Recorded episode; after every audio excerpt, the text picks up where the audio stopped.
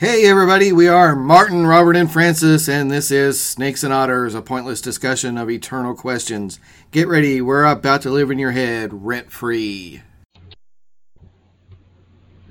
Hey everybody, welcome back to Snakes and Otters. I am Martin. I'm Robert. And I'm Francis.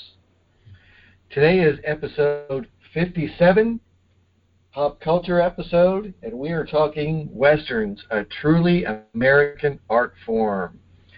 So we're going to talk about the Western as to me, it's the American epic story. You can do Roman epic movies and shows, you can do European history epics, and America doesn't have a very long history, but this is our history epic, the Western. So guys, I'm going to throw a few of my favorites, or our favorites, out, the movies, the shows, and some of the stars and the drivers, and just kick us off with a little bit of that, and let you all kind of take off with it, all right?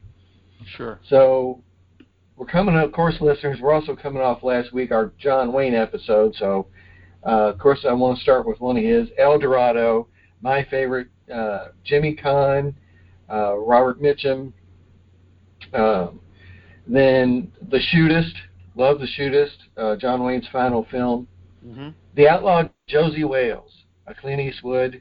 Clint Eastwood considered it his greatest role as a Western. An awesome film. Yeah. I like to say that I believe in the Josie Wales 10 Bears School of Diplomacy from the great meeting scene. Oh, absolutely. It's fantastic. Nothing happens except a lot of badassery in dialogue. I mean, it's so amazingly well written. Yeah. I'm not promising you nothing extra. I'm saying we can live together without killing each other. That's right. We could probably quote the whole scene, boys and girls, but we're not going to do that, even though we are sorely tempted to, because it is one of those great moments. Yes. Yeah, I love Josie Wales and Ten Bears.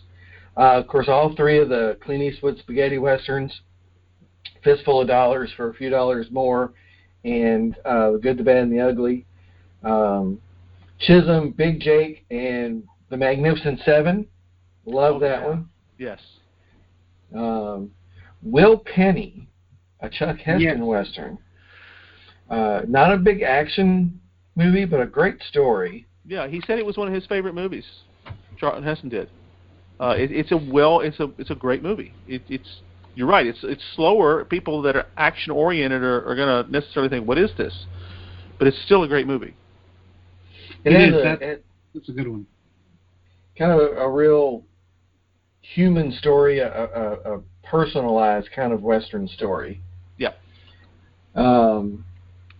Major Dundee, another Chuck. Mm-hmm.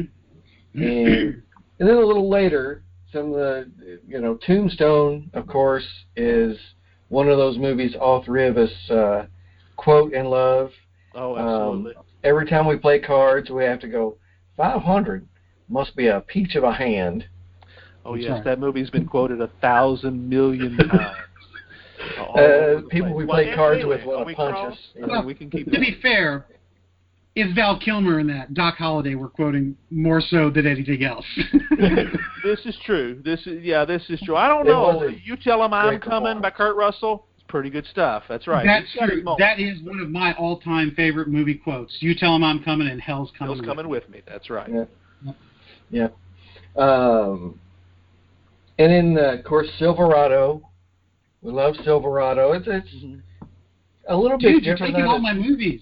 Not a gritty one, but fun. Just fun all the way through. Kevin Costner in that movie is phenomenal. Yeah, it really proved that Westerns could be done at a time where they didn't think they would ever make any. And they made this when it came out of nowhere. They said, wow, this was a good movie and it did well. And it's a Western? And a lot of people who were moderately famous, super superstars, but names, and some that were on their way to become names. Yeah. And Danny Glover's performance was terrific in that one. Yep. Patricia Arquette is in that. Yeah, and we just lost Brian Dennehy. Oh, that's right. He was so great as Cobb. Yes, he was very good. So great as Cobb, yeah. So, yeah, I mean, we talk about those movies, and you guys had a bunch of the shows, too. Of course, talk about Lonesome Dove. I know Francis loves Lonesome Dove. Oh, yeah. It's, to me, I consider that to be the greatest Western ever done. And it's been said by many. It was originally written to be a John Wayne, Jimmy Stewart, and Henry Fonda vehicle by Larry McMurtry. It was a screenplay. And the other two guys were on, but Wayne passed because it was meant to be like... McMurtry calls it, it's meant to be the bringing down the curtain on the Western story in the early 70s. It's one of the reasons Wayne passed on it. He didn't think it was over yet, and he's probably right. But he made the right decision because, A, McMurtry turns it into a novel, wins the Pulitzer Prize. It's still one of the greatest journey stories you'll ever have. And I can tell you for a fact it is a metaphor for the New Testament, boys and girls. Augustus McCrae is the Christ figure. Woodrow Call is the St. Peter figure. Jake Spoon is the Judas figure. I can go on this, but nevertheless, it is a fantastically human story, and I think at its core, that's so much why Westerns, we like them so much. It's not just that they're American stories; they are that. But there has to be more to it than that. And I think this is not the story of kings and cardinals, as they say. This is a story of ordinary folks doing ordinary things extraordinarily. And that resonates with people. It always has. Yeah. And that's a key part of them is it's a frontier thing. It's people making a life out of a place that's pretty tough to make one in. So that it does make it very different from along the way. Yeah, because it's very white hat, black hat most of the time. It's very hero versus villain. It's animal man versus civilized man in many ways, and that's a story we can always get behind. We love, we Americans really love justice. We love to see justice done, and most Westerns have that as some form of meta theme for them. Every once in a while it's subverted, but as a general rule, we kind of come back to that a lot. Unforgiven is one that subverts that, but most of the others stay with it. Really? I don't think so, because I think that's the whole point of the movie is justice.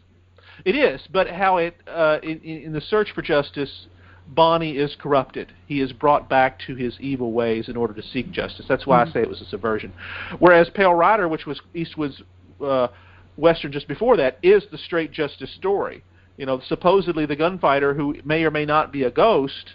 a theme that Eastwood had done before, comes back to wipe out the injustice, literally in this case, which is very similar to, Martin, one of your favorite movies of his, ours too, High Plains Drifter. Fantastic, fantastic movie. Yeah, I want to talk about High Plains Drifter in a bit, yeah. So some of the other big stars of Westerns that I really love to watch act, Eli Wallach played Tuco in Good, the Bad, and the Ugly, and Cavada. Even if he never did another movie, that was enough. It was amazing. Oh, he was awesome. Yes. Yeah. If you have to shoot. Don't talk. That's right.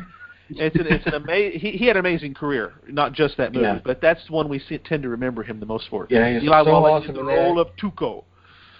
And so great as Cavada in The Magnificent Seven. You came back, a man like you, for a place like this. Just great lines, great delivery. We already talked about Chuck. Steve McQueen, love Steve McQueen in Westerns. Yep. Of course, the two giant figures of Westerns are the Duke and Clint Eastwood.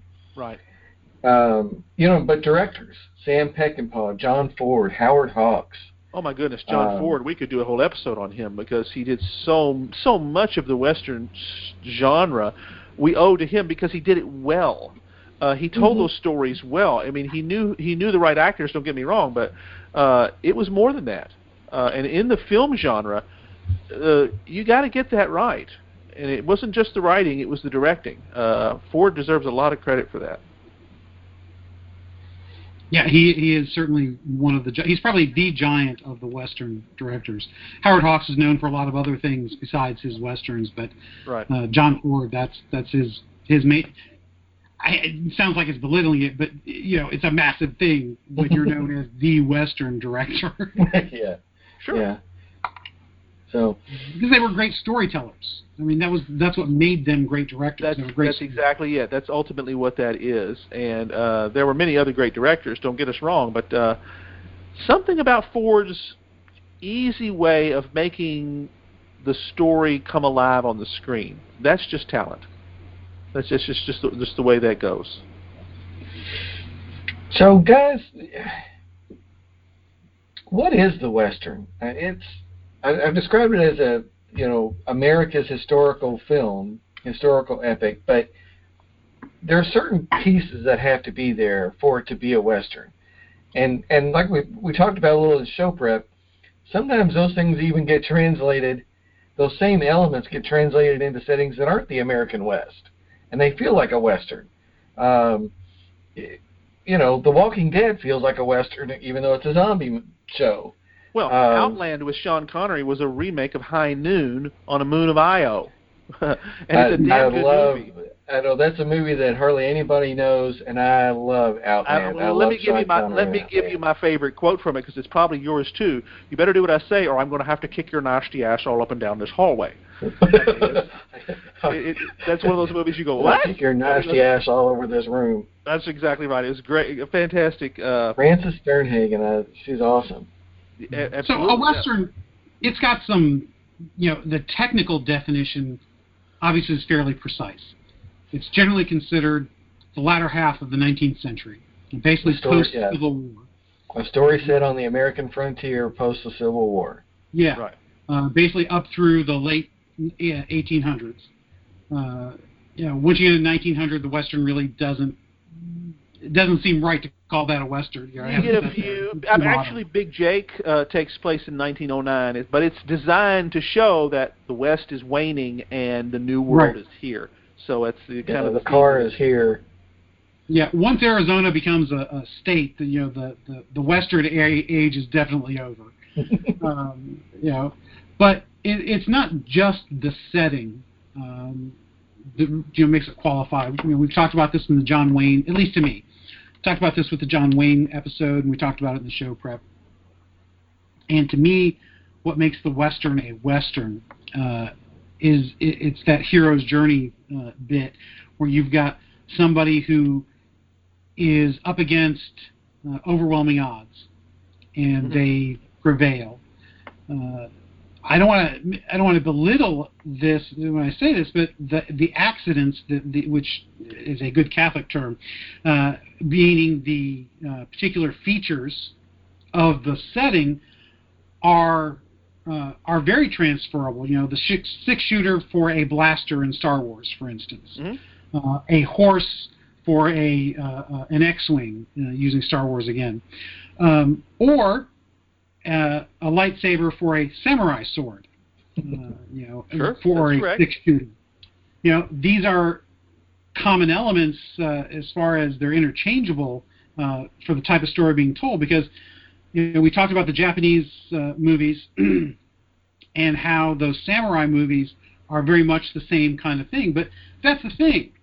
Martin, the way you framed what a Western is about being the American historical, it is, although it's only 25%, actually now less than 25% of what American history is. If you look at every culture that is defined by ethnicity and or a national identity, they're going to have something similar. And I think I talked about this in our earlier show prep when we were talking about what we're going to do coming up. And that is that, every ethnicity or nationality is going to have something similar, whether it's the samurai movies or the swords and armor for the Brits, doing that kind of historical. It's a hearkening back to a time where we see bigger heroes than we see now. A time when that's very well put. You're exactly right. We see people acting out what we see as the ideal moral stances. Right? That's a huge feature. It's like War and Peace for Russia. I mean, that's when they shone the best, when they defeated Napoleon. That's their national story. And right. it's the same type of thing. It's uniquely cultural, and maybe that's what you're kind of going after here, Martin. Is a Western is uniquely American because it is set uniquely American. We can steal or borrow or move, but ultimately, that's the story. The setting mm-hmm. is what makes it the Western. Is that fair? I think there are a lot of elements. To a degree, yeah. It's, because it's rugged individualism, it's taming the frontier, it's retaining your humanity in justice. Front of huge odds, fighting for standing up for those who can't stand up for themselves. There's elements of those things in all the best Westerns. So you're thinking it's also thematic. It's not just setting, but it's also thematic. Yes. Oh, yeah. It may not be structurally, because the hero's journey is a structure that we use a lot, but that's transferable, but these other themes don't usually get transferred with it. Is that fair? No, I think they do. I'm just trying to figure out. I think in a modern setting, you'll always see the hero standing up for the little guy, the person who can't stand up for themselves. Sure. That's why I'm saying that the Western is the hero's journey expressed as something uniquely American. Which is in the West, whereas the hero's journey is expressed as something uniquely Japanese in the samurai stories. Mm-hmm. It's expressed as something uniquely Italian when you look at all of the Roman movies, Julius Caesar and all that, the sword and sandal epics. Sword and sandal epics.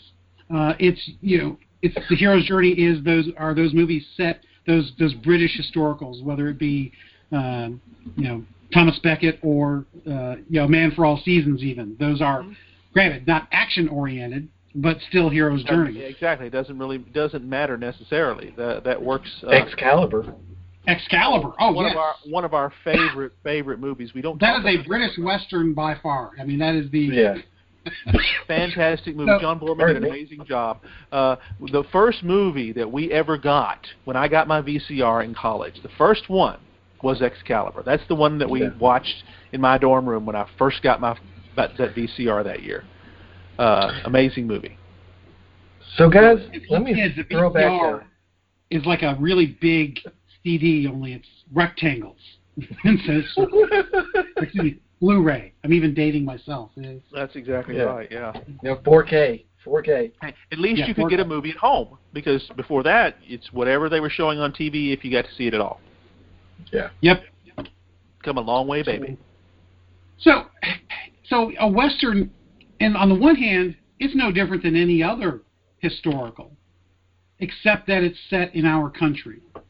But for whatever reason, because America for so long was the center of the movie-making universe, I think we call other things ex-Westerns, spaghetti Westerns or whatever, because we were so good at making them that, when we call something like Firefly a Western set in space, well, yeah, but it is partially because they take, some of the visual elements look Western-ish.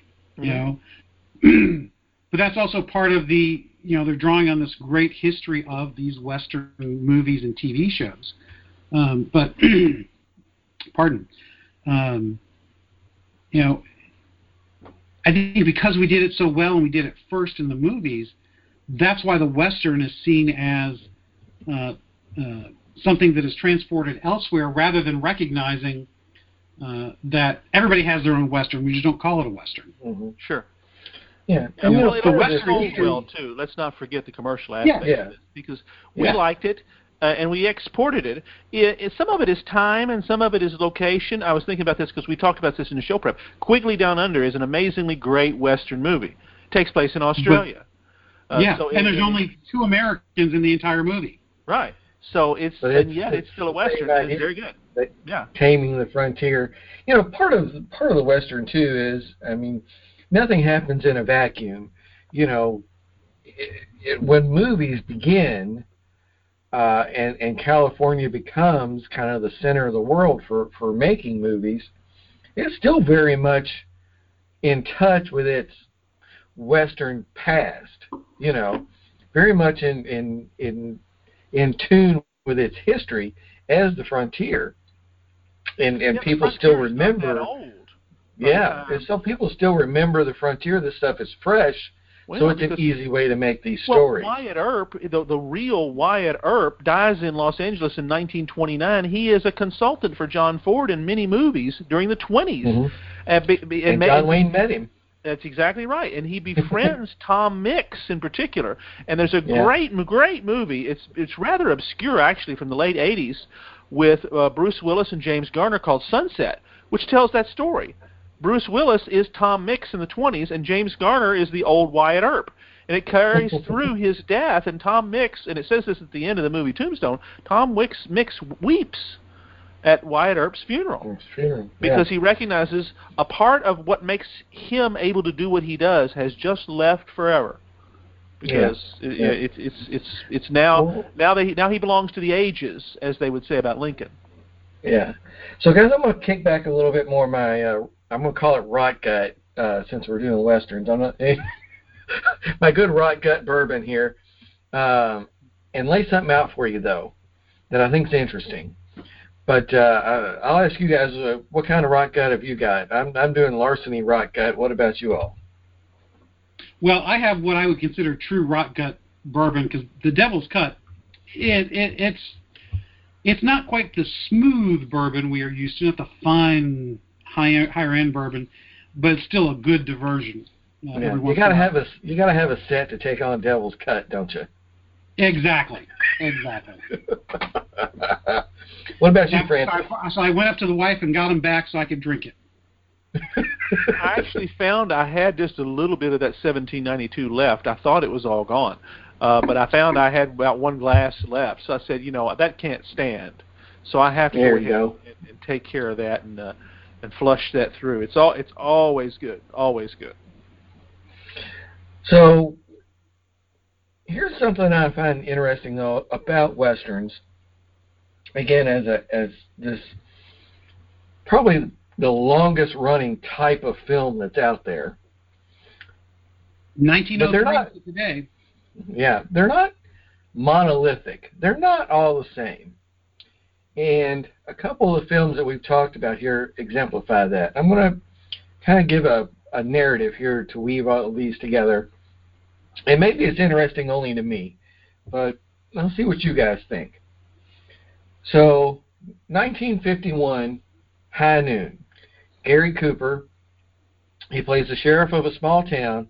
He's about to get married. His fiancee is Quaker, and she wants him to hang up his gun. So they're getting ready to leave to get married, and outlaws are coming to town. He's not going to be able to hang up his gun until he deals with this crisis. He keeps going to others for help because he's outnumbered and outgunned, and no one will help him. Eventually he does overcome. His Quaker wife helps him out. She ends up shooting one of the bad guys. Then they get on the train together and ride off into the sunset. The film's widely seen as an allegory for McCarthyism and blacklisting and things like that. But it's still at the same time a favorite film. Dwight Eisenhower loved it. Richard Nixon loved it. But it's this the person alone against the odds with no one to help. Mm-hmm. So we go from that though to 1959 and Rio Bravo. Howard Hawks and John Wayne. They hated High Noon. They thought High Noon was very un-American. They thought that was crazy. Of course people would help the sheriff when bad people are coming to town. And that's basically the story of Rio Bravo.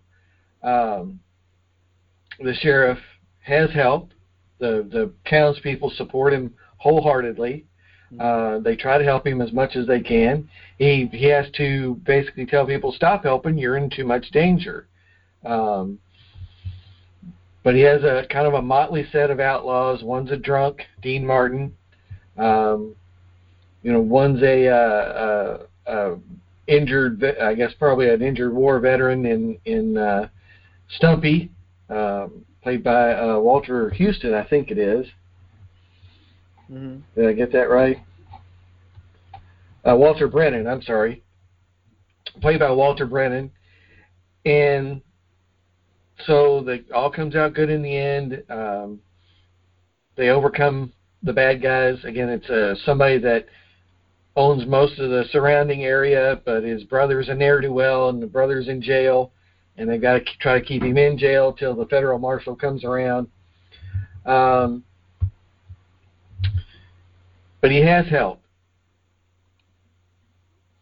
Then the next movie is 1973's High Plains Drifter. Francis had mentioned this one. It's a big Clint Eastwood movie. Mm-hmm. And in that film, the drifter comes to town.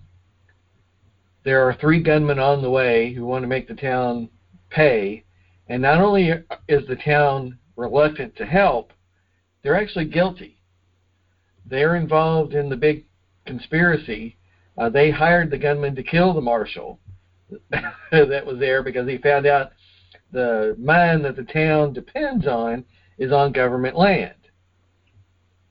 And the drifter comes in and cleans up the town and deals with the three outlaws and then disappears. It's a revisionist Western. But I think that progress, those things as snapshots in time, that they reflect a particular moment in their current American history in reaching back to the past. Is that just me, or is there something to that? No, I think there's something to that. Absolutely. I think just about any era of movie making is going to do that. I think in one of our very first pop culture episodes, we were talking about the Marvel superheroes and what have you. I want to say that we talked about how the comics reflected as well as formed, although not nearly as much as movies would, the cultural and the ideas of the time. So the zeitgeist. Yeah, the zeitgeist, yeah. Yeah, fine, if you want to use the shorthand for it, yeah.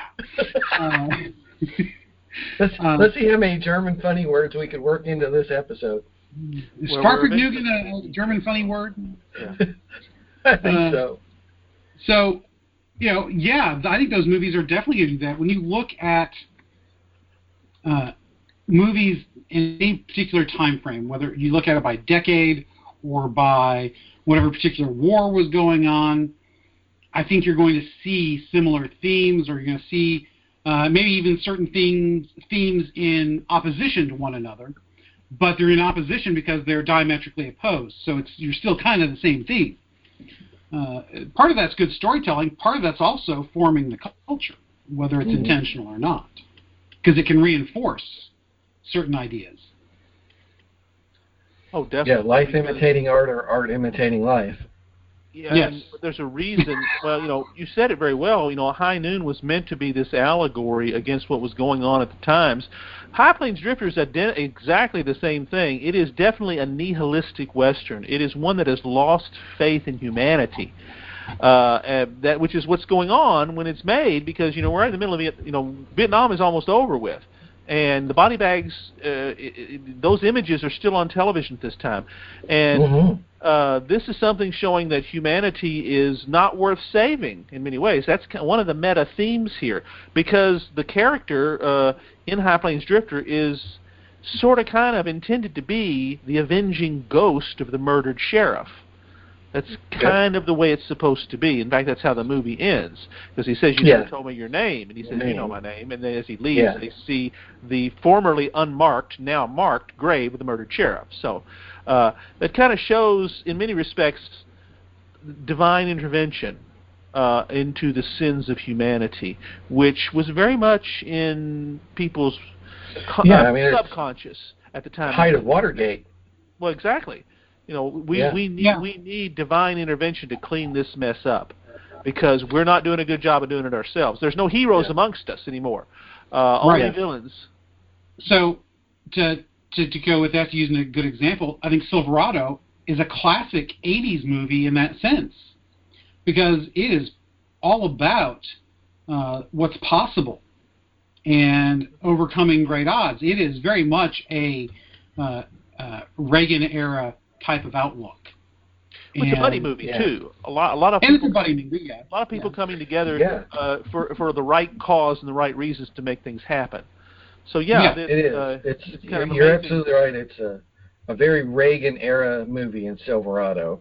Very optimistic, very hopeful at the end. Things are going to come out right. We're going to go to California. The future's very open. Everything's going to be good. The future's so bright, we're wearing shades. Dare I say that? Sorry. What was that? The future's so bright, we're wearing shades. Is that what you're saying? Yeah. Sorry, but you grow up in the 80s, you don't get the reference. But it's diametrically opposed, though, to a lot of the attitudes that were in movies prior to this. Yeah. Because the 70s was a dark time in movies. Mm-hmm. They even made a horror film out of a science fiction movie, Aliens, singular. So it was just very dark in general. That's one of the reasons why Star Wars stood out. Yes, mm-hmm. Because it was against the norm at the time. And not just changed it. Fiction. Yes, yeah. It changed. But it was hopeful. A lot. Yes, very much so. And that's George Lucas being the pioneer that he was and is. But you're exactly right. Look at how versatile this Western genre is. It can give all these different themes seamlessly, and yet every single one of these is unambiguously a Western. That's one of the things that's so fascinating by it, and that's one of the things that's so great about it. You can use this one here just about anywhere for anything you want. It's like the universal tool. It's the Swiss Army knife of genres, because if you want to tell a story, put the Western setting into it. A, everybody gets that, so you don't have a whole lot of ramping up or backstory to do because you kind of understand the tropes. And you can tell whatever story you want to tell. And that's fascinating. Well, I think any genre should be able to do that. I think what makes the Western so good, why we go there first, is because it's in our shared history as Americans. You could tell any kind of story in any time frame. Now, the only one you can't really tell is the man versus technology, and set that, 100,000 years ago. At least, depending on the technology, you want to make it man versus, Yeah. It's very difficult to tell a man versus the alien monster, although I guess you could make it a dinosaur, and that's certainly been done. What was the movie Raquel Welch was in the 60s? 1 Million BC. 1 Million BC, yeah. Oh, wow. Yeah. But the Western, I guess, I don't want to say that the Western is not unique or special, because it is, but I think what makes it unique and special is because it's to us. I would guess that the samurai movies, which we probably are the closest to the Western genre in terms of how it's done, the outlook, the type of characters, and so on, I would guess that samurai movies hold the same kind of special place in the hearts of the Japanese as the Western does for Americans. Absolutely. And yet they tell the same stories. So right, often. They tell the same stories. Sometimes literally. That's exactly right. Yes. We've talked about that. But, we tell the same kind of stories in romances. We tell the same kind of stories in comedies. We tell the same kind of stories in sci-fis, in thrillers, in spy movies. The difference is, I think, in what we emphasize in each one of those, or the particulars of that setting. I think what makes the Western so well loved is that the hero relies on almost nothing except himself and his trusty six-shooter or his rifle, but essentially, it's on himself. That speaks to us with the American exceptionalism, the rugged individualism that is so much a part of American identity, or at least it was so much a part of American identity. I don't know that you could make that argument anymore for certain segments of the population, but that is what it is. And so that's, you know, samurai movies, the same thing. You know, the samurai relies on himself and his sword. And I think that's what makes the Western so great, is that it is truly about that particular hero, whether he's a gunfighter or the sheriff or whatever. You know, it's, you know, sometimes maybe he's a rancher. It's really about the person, not so much the space battles and that kind of thing. You know, yeah, we want to see a good shootout in a Western, but you know, that doesn't have to happen. Almost, but it doesn't have to. You know, it just kind of depends on the movie, and it certainly doesn't have to be tons of explosions for it to be a successful Western, like you know, most movies today. Yeah. I mean, the Western used to be pretty much the biggest genre going. Right. It was versatile. You know. That had something to do. Yeah. It was recognizable. That's for certain too. But it was a little bit of a slower thing too, because it's a non-technological, more or less, art form. It doesn't speak to that. Robert, you nailed that very well. It's not about that at all, and that's one of the reasons I think it left behind. You know, the movie Toy Story, you know, does a really great job in explaining just what happened. You know, Woody, the Western toy, gets discarded as soon as Sputnik hits the air. Yep. All of a sudden, it's everything changed on that, and it took television and movies a little while to catch up, but within 15 years, it's over. That's kind of being generous. It's more like 10. Well, yeah, I would say that you know, the 60s.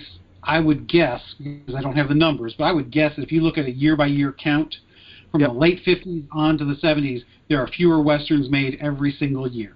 Well, I can tell you the height was 1959. They had 26 Westerns on TV. And granted, only 3 networks. But one of the things that changed that is those were half-hour Westerns. Most of them were half-hour black and whites. When 60 came along, they started making hour-long shows. They changed their formatting, and these were just too expensive. So for 60 minutes, there's just more to that. So they started dropping away soon after that. Now, the big ones stuck around, Gunsmoke, Bonanza, but it wasn't very long before, by the time, especially by the time of 64 and 65, then all of a sudden James Bond is around. So you have a retool of that. The Man from U.N.C.L.E. comes out, the Wild Wild West, which is an attempt to marry those two genres, and then science fiction finally ramps itself up a little bit. Star Trek is in 66, but Voyage to the Bottom of the Sea is 64, Lost in Space is 64, all 65. These things, yeah, 65, and all of a sudden, this new modern technology in space travel is displacing all this. Even though the stories are similar, the same, for whatever reason, the love affair with Westerns began to wane very quickly. And that's no pun intended on John Wayne, but it wasn't. But when John Wayne does pass away, only in his last movie, 77, an era ends. I mean, Clint Eastwood's last Western, with two exceptions, mind you, is really is The Outlaw Josie Wales in 1976. He only dabbles twice again, and those are much later and more random. He does Pale Rider in I think 84, and he does Unforgiven, his final Western, in 90, maybe 91. 91. Yeah, and that's it. You know, the old Westerns are gone. That's when they have to be reinvented. And that's when you get movies like Silverado, Tombstone, and let's not forget Dances with Wolves, which was a very, very, very different Western. It changed. The themes were very, very different in many ways. It's almost a non-Western Western. Correct, yeah. That was deliberate on Kevin Costner's part. It's one to show this, let's look at it from the other direction. And, right. It was, you know, it won Best Picture. It's an excellent movie. It really is. Well, you know, you don't make Westerns anymore where Indians are the bad guys. Oh, absolutely not. No. That's not culturally appropriate anymore. And Dances with Wolves kind of started that. I mean, it wasn't the only one, but it kind of realized... Well, even in Silverado in 85, you know, they were not really... You know, that was not the point. Cobb was the bad guy. Right. And Brian that's what you, Exactly. You see the same thing in Pale Rider and Unforgiven and Tombstone and Wyatt Earp, which Kevin Costner also did. Open Range, he did. Costner was probably one of the last guys that really liked doing westerns. Yeah. And after that, not so much. And we were talking in the show prep. You might get one a year, but they're usually one-offs. And it's not to say that there haven't been some good ones out there. There's also been some steaming piles of crapola on this too. You had one that you mentioned, Martin, which was the one that you said you wouldn't see under any circumstances. That was a remake of something. It's a remake of The Magnificent Seven that was out recently. That's the one that you talked about. That's right. Well, I mean, that's just one you don't mess with. The Magnificent Seven. Yul Brynner, Charles Bronson, Steve McQueen, Robert Vaughn, Eli Wallach, Robert Vaughn. But what was the movie? The remake. What was it called? Magnificent Seven. The Magnificent Seven. Oh, they actually, okay. Yeah. You didn't even notice it. It slipped past so fast. Yeah. Chris Pratt. Well, I never saw it. And I had forgotten that they'd even done that. Yeah. Yeah. The only really new westerns that you will find are some really weird, changed ones. Django Unchained with Tarantino. The Hateful Eight with Tarantino. Those aren't really. They're using the Western genre, but it subverts a lot of that. It's meant to kind of undo some of that worship. Tarantino's hyper-violent style. Right. Which I mean, I like the genre, Tarantino movies, but yeah. Believe it or not, Leonardo DiCaprio did the movie The Revenant, which actually won. I don't remember the awards that it won, but it was actually fairly significant. It's a Western. It really is. It doesn't come across that way because it doesn't have the familiar tropes and all that, but the setting and the time, it's all that. So they are still out there from time to time, as you say, mm-hmm. but they're not what they once were.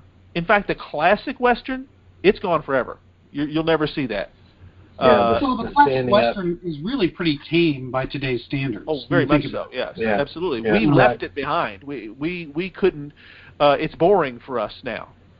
There's nostalgia for some of us, but that's it. And partially that's, I kid about the not enough explosion, but that's part of it. I think I talked about this in our show prep.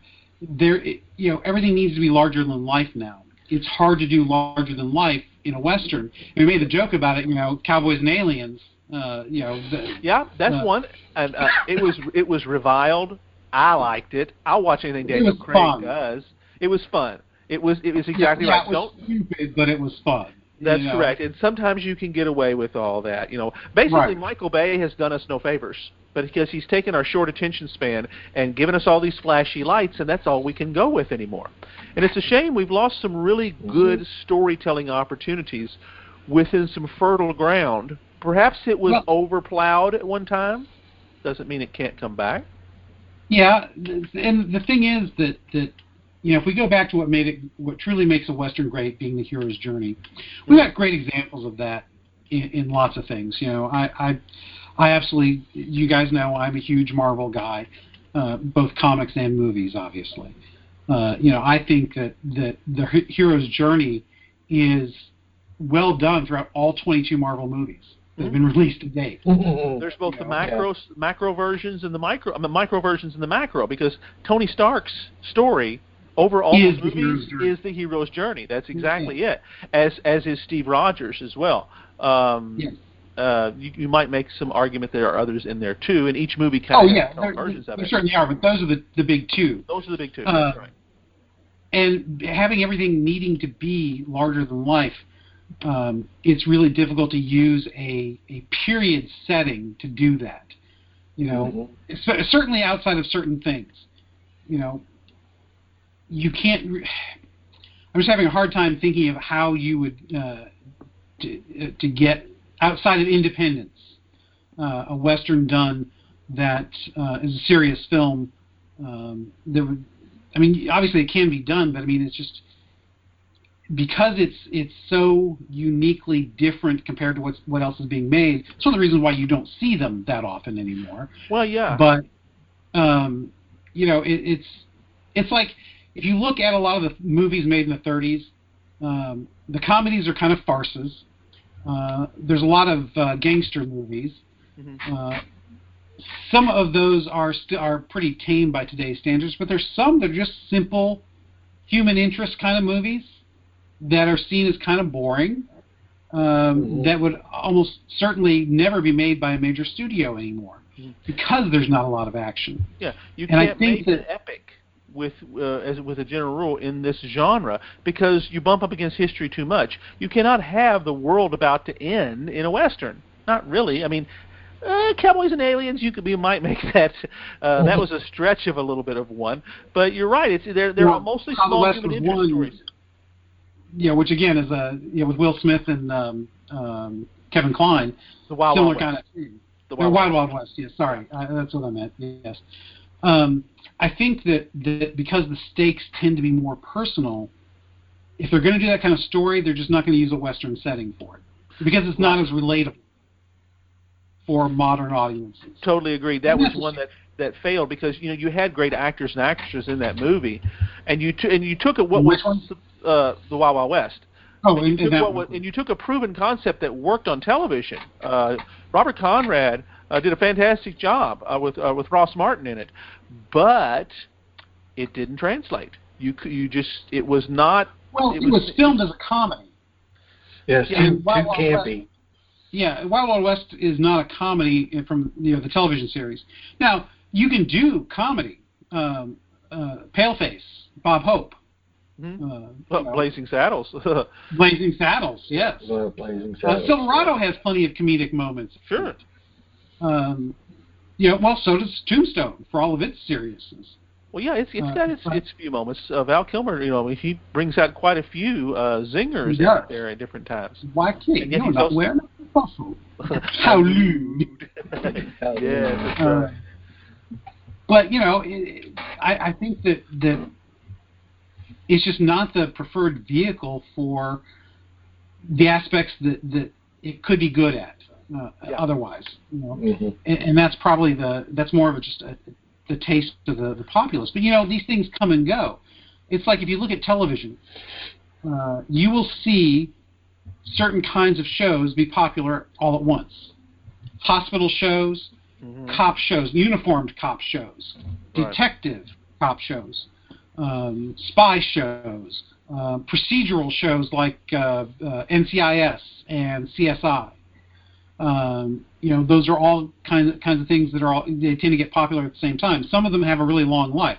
NCIS is in its 17th season, for God's sake, which I never would have expected. And so, I it's what the. Who knows if the Western will ever make that kind of return? Because, again, it does take more money to do a Western because of the sets and the costumes. And you need horses and you need exteriors far more than you do in a lot of other shows. Right. Certain things you can do with CGI, but not everything. Yeah. And if you're going to do a heavy CGI show, it's got to be damn big to be able to be done. Yeah, you don't get very many Game of Thrones. That you can. Well, and look how many episodes of Game of Thrones you get in a season. Got in a season, Yeah, because it was so bloody expensive. Yeah, that's why the last two seasons were curtailed because it was so expensive to make what they made. They couldn't lengthen the story, which was one of the criticism on it. It was far too compressed. Well, that and they were kind of hoping that George R. R. Martin would actually finish the damn books before they got to the end of the movie. Well, That's kind of like those guardrails on the side of the bridge. That's a comforting thought, but you don't ever expect to have to use them. That's right. He's been locked in his house now since March. He ought to have made some progress on that last book. He said he was it's not the last. It's second to the last. Winter. He's still got another one after this, assuming he doesn't lengthen it anyway. Hope springs eternal, but I don't see it happening. Yeah. Every year they talk about will he do it, will he won't. Will he not? It's he's actually I think got a longer hiatus between his this one, whatever it will be published in his last book, than he did. I think it was between the third and fourth, or the fourth and the fifth. Fourth and fifth is the big one. A Feast for Crows and A Dance with Dragons. Yeah, and he wrote himself into a corner and didn't know what to do. That's correct. And so, listeners, for those of you who are aspiring writers, this is what happens when you are a pantser and not a plotter. Amen to that. Absolutely. That you're just going to kind of wing it. Nothing wrong with a little pantsing now and then, writing by the seat of your pants. But I personally, I prefer a mix. I'd like to know where I'm going, and then a little bit of riding by the seat of my pants to get there. But, well, exactly. That's one of the complaints. Not to go down a rabbit hole, but the Battlestar Galactica TV series, the recent one that Ron Moore did so well. Problem is, they just kind of went wild with whatever they wanted to do. And they said, okay, let's wrap this up. Oh, we've got these 50,000 dangling plot lines that are conflicting with each other. What are we going to do? What do you mean you made a Cylon pregnant? Oh, you are a Cylon. Oh, what are we going to do now? Oh, well, the baby's got to die because we're going to change the story. There can only be one Cylon hybrid, and on and on and on and on. Yeah. Oh, I got one better for you. Lost is the best example of that. Oh, absolutely it is. That's correct. Okay, let's wrap this up, gentlemen. Now what we do? Let's make it all a dream. You've been dead the whole time. Really? Yeah. Talk about a cheap cheat. That one definitely. The best thing I ever saw, one of the best things I ever saw on the internet was a YouTube video, and it was the real ending to Lost. And you remember Lost opened up with what the main character, Jack, waking up in the jungle and this dog running by. I think the dog's name was Vincent. And the end of the show should have ended with whatever the last scene was in Lost, and then you cut to the dog Vincent sleeping on the floor. You know how dogs shake when they're dreaming? Yeah. Basically, it was the dog's dream. The entire show was the dog's dream. The dog's dream. Well, you think they would have learned with Bobby Ewing and that whole season of Dallas that they made, where they killed him, that it was all a dream. That's what started all this. Nobody ever dared to do that before. But because Patrick Duffy decided, well, maybe I would like the more money you're going to pay me, you've got to get that corner that you've written yourself in there out of there, so you just write it all off as a dream. And it's been sabotaging stories ever since because somebody actually dared to do it. I don't know how that relates to Westerns, but... Well, we've been really good. We haven't gone down rabbit holes much lately.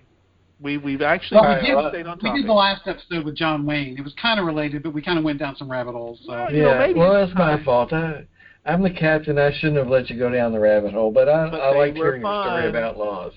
Yeah, I liked hearing that story. There was a good progression from the Westerns to the rabbit holes we got to, so, Yeah. So, guys, that's, the Western, the uniquely American, and when it's at its best, it's about, defending your town from the bully.